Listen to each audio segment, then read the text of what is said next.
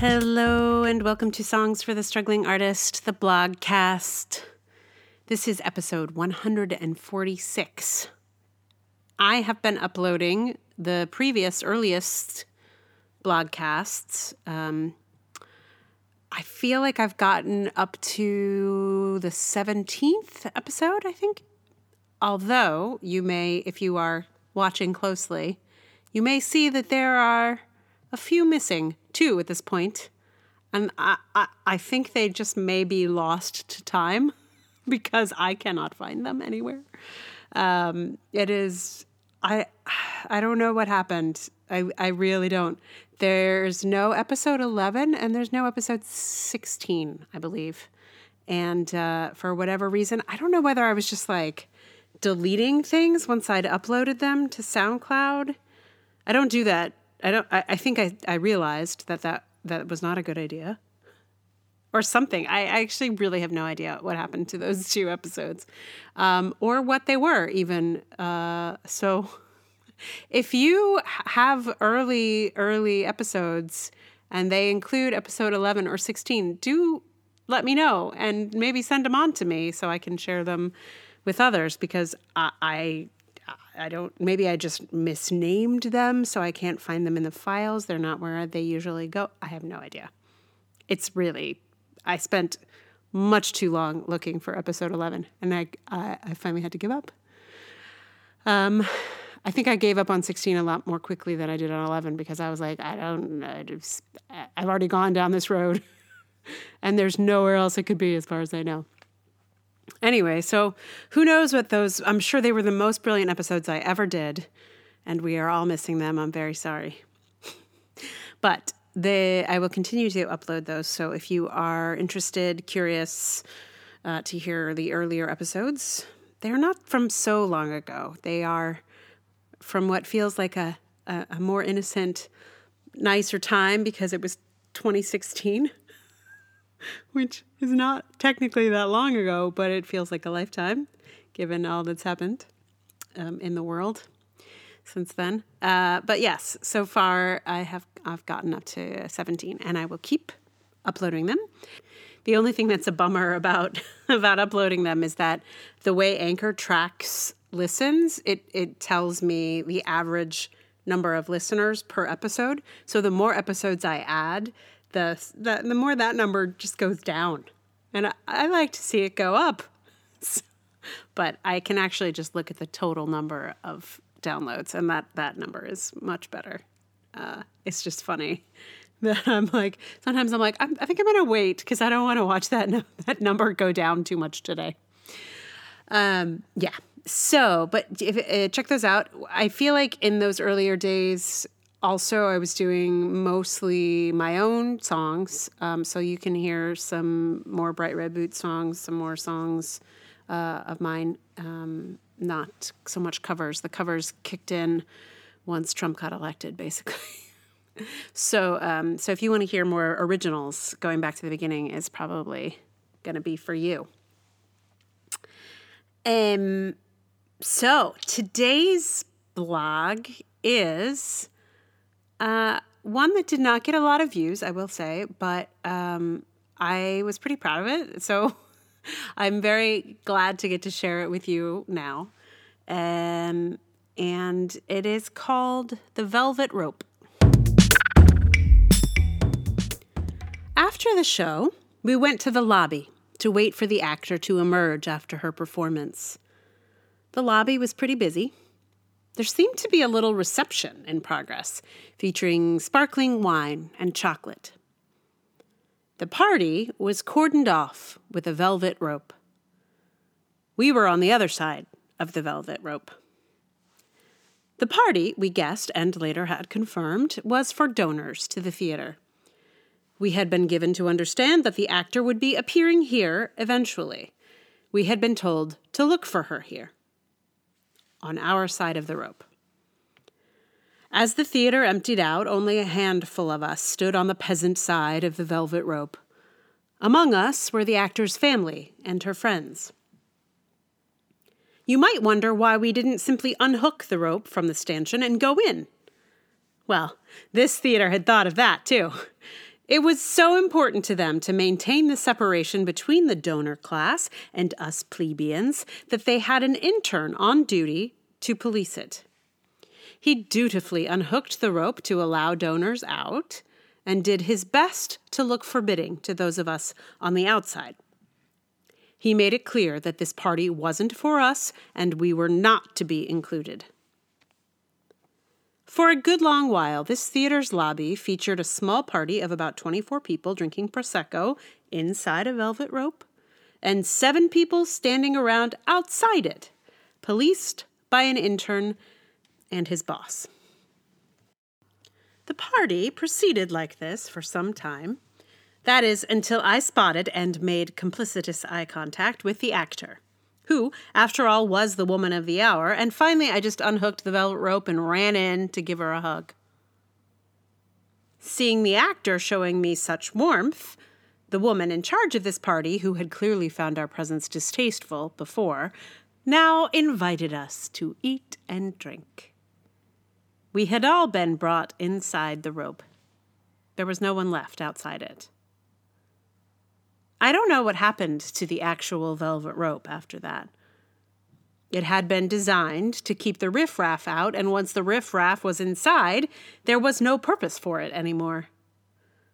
As someone now on the inside, the rope was no longer of any concern to me. I expect that to those who had been inside all along, the velvet rope barely registered their attention. Did they know it was there? Once I was inside it, it ceased to be important to me. But before I got inside, that velvet rope and the people policing it were my primary focus. This exercise in absurdity seems to me to be the perfect allegory for the American theater, and maybe for American art in general. The theater, where this happened, states in their mission statement that they seek to create broad public access and to bond the diverse New York community. And yet, with a simple velvet rope and a zealous gatekeeper, they created division and diminished access right there in their very own lobby. It's not just them. This absurdity plays itself out through almost every arts organization in America. A few years before, just down the street from this theater, at another arts organization I used to work for, a crowd of artists sat in the lobby while the party, for us, went on upstairs because the gatekeeper would not let us up. And that's just a literal example. The whole field seems to be arbitrarily divided up by absurd velvet ropes. Once you have been invited inside, you can enjoy the Prosecco and chocolate and opportunities but when you're outside, you just sort of stand there awkwardly trying to make eye contact with any friends you might have inside. And woe to the person trying to get into the party without any friends inside.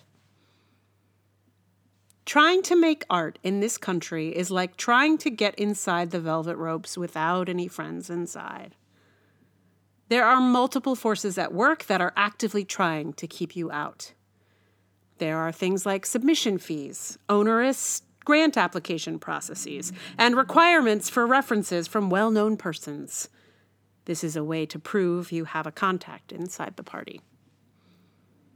There are ways to increase your chances of getting past the ropes, depending on your field. Getting an MFA might introduce you to an insider. That's indirectly how I met my insider at this donor theater party. Or interning at the right spot might help you rise up the ranks. But your best shot is being born into a social circle or with access to someone who knows someone.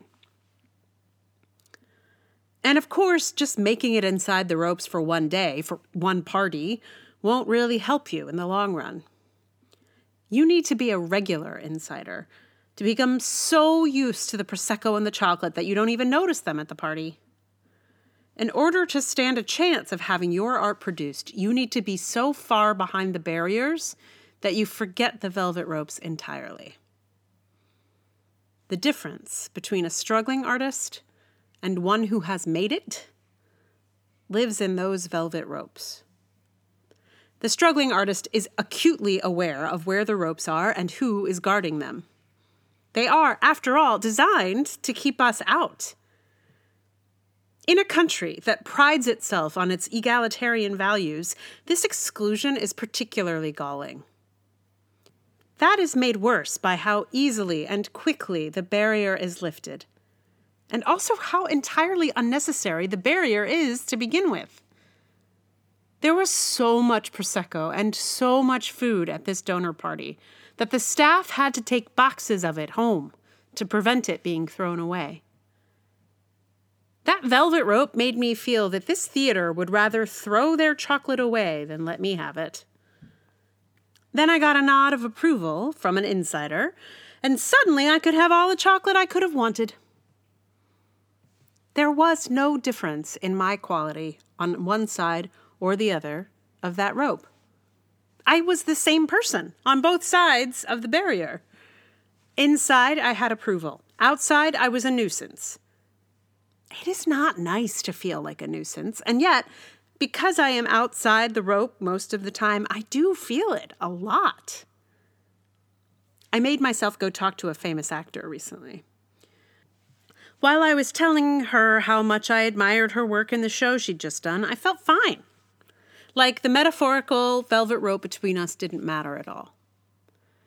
But as soon as I tried to hand her the play she'd inspired me to improve and keep going on, I felt the velvet rope pop up. Whether on my side or on hers, it doesn't really matter. The point is, it showed up. I felt like a nuisance and an idiot. The sense of humiliation was profound, even though there was no actual rope. Part of what is so difficult about being a perpetual struggling artist is constantly bumping up against that rope. If you have a well connected friend or two, you may on occasion find yourself on the other side for a moment. But a well connected friend will not protect you from all the other velvet ropes that arts organizations put up to keep out the riffraff. At the heart of the velvet rope distinction, it feels like those who are on the inside are just better people. If you're a writer with an agent, then you must be a better writer than one without. If you know a famous person, you must be cooler than your average person. It is not so far from the American sense that money just makes you better. That the rich are rich because they worked hard and deserve it. They're just naturally inside. What's ironic is, I would wager you a bottle of Prosecco that the donors inside the rope don't care a bit about keeping out the riffraff. It is the gatekeepers that are concerned about it. And very concerned they are, indeed.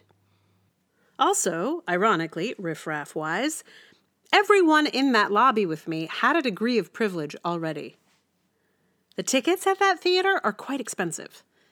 So the separation is not between top hatted monocled millionaires and fingerless gloved ragamuffins. It's the difference between someone who can afford to donate a building and someone who can afford to enter it. The riffraff are people who can pay to see esoteric theater for an average price of $75 a ticket. In the case of this theater, with its mission to bring people together, it was a literal velvet rope. But arts organizations put up metaphorical velvet ropes every day. If you run one, look at how and where you put up barriers to access. Anything you put in place to reduce your submissions, for example, that's a velvet rope. Obviously, you can keep it there if you want to, but if you're only including the agented, the recommended, the, the degreed, or the submission feed, you're sending a message that you are only interested in privileged artists that you prefer your donors to your audience, that you only want insiders. Your velvet ropes say that you only want to give that Prosecco to the people who have a case of Prosecco at home. If, like this theater, you aspire to create broad public access and to bond your community, you have to let your velvet ropes go. So, do you know that there are two songs called The Velvet Rope? I did some research and discovered there's one that's kind of a hit I guess it was last year, maybe. It's like really current.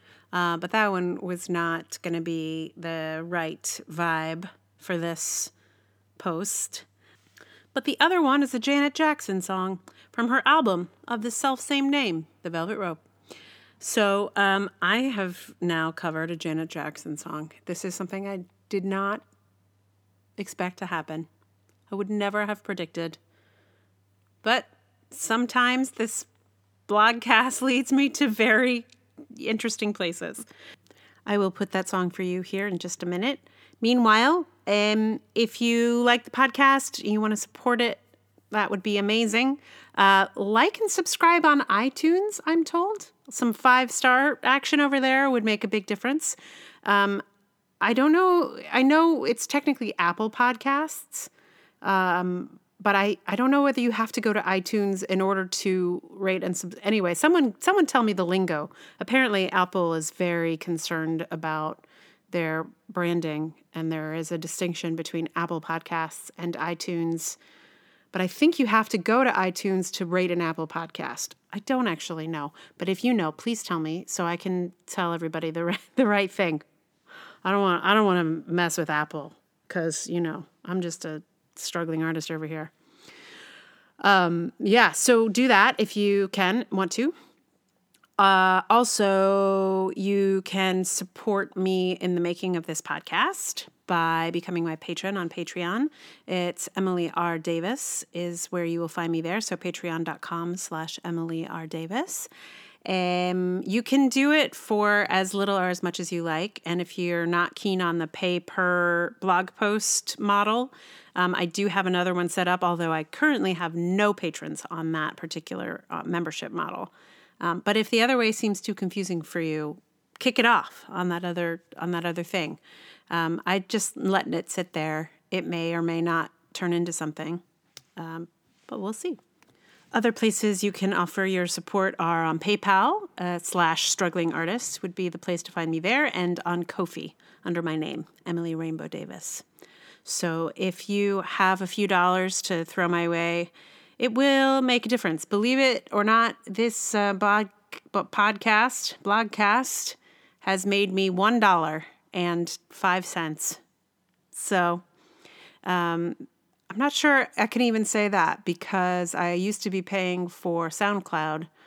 So that dollar and five cents that I made on advertising briefly um, has not really paid that back yet. Anyway, so it would be great to have this be a not losing money proposition. anyway, your support is much appreciated no matter how you provide it. Just listening is incredibly meaningful to me. So eh, whatever you're doing is great. Keep it up. Thank you.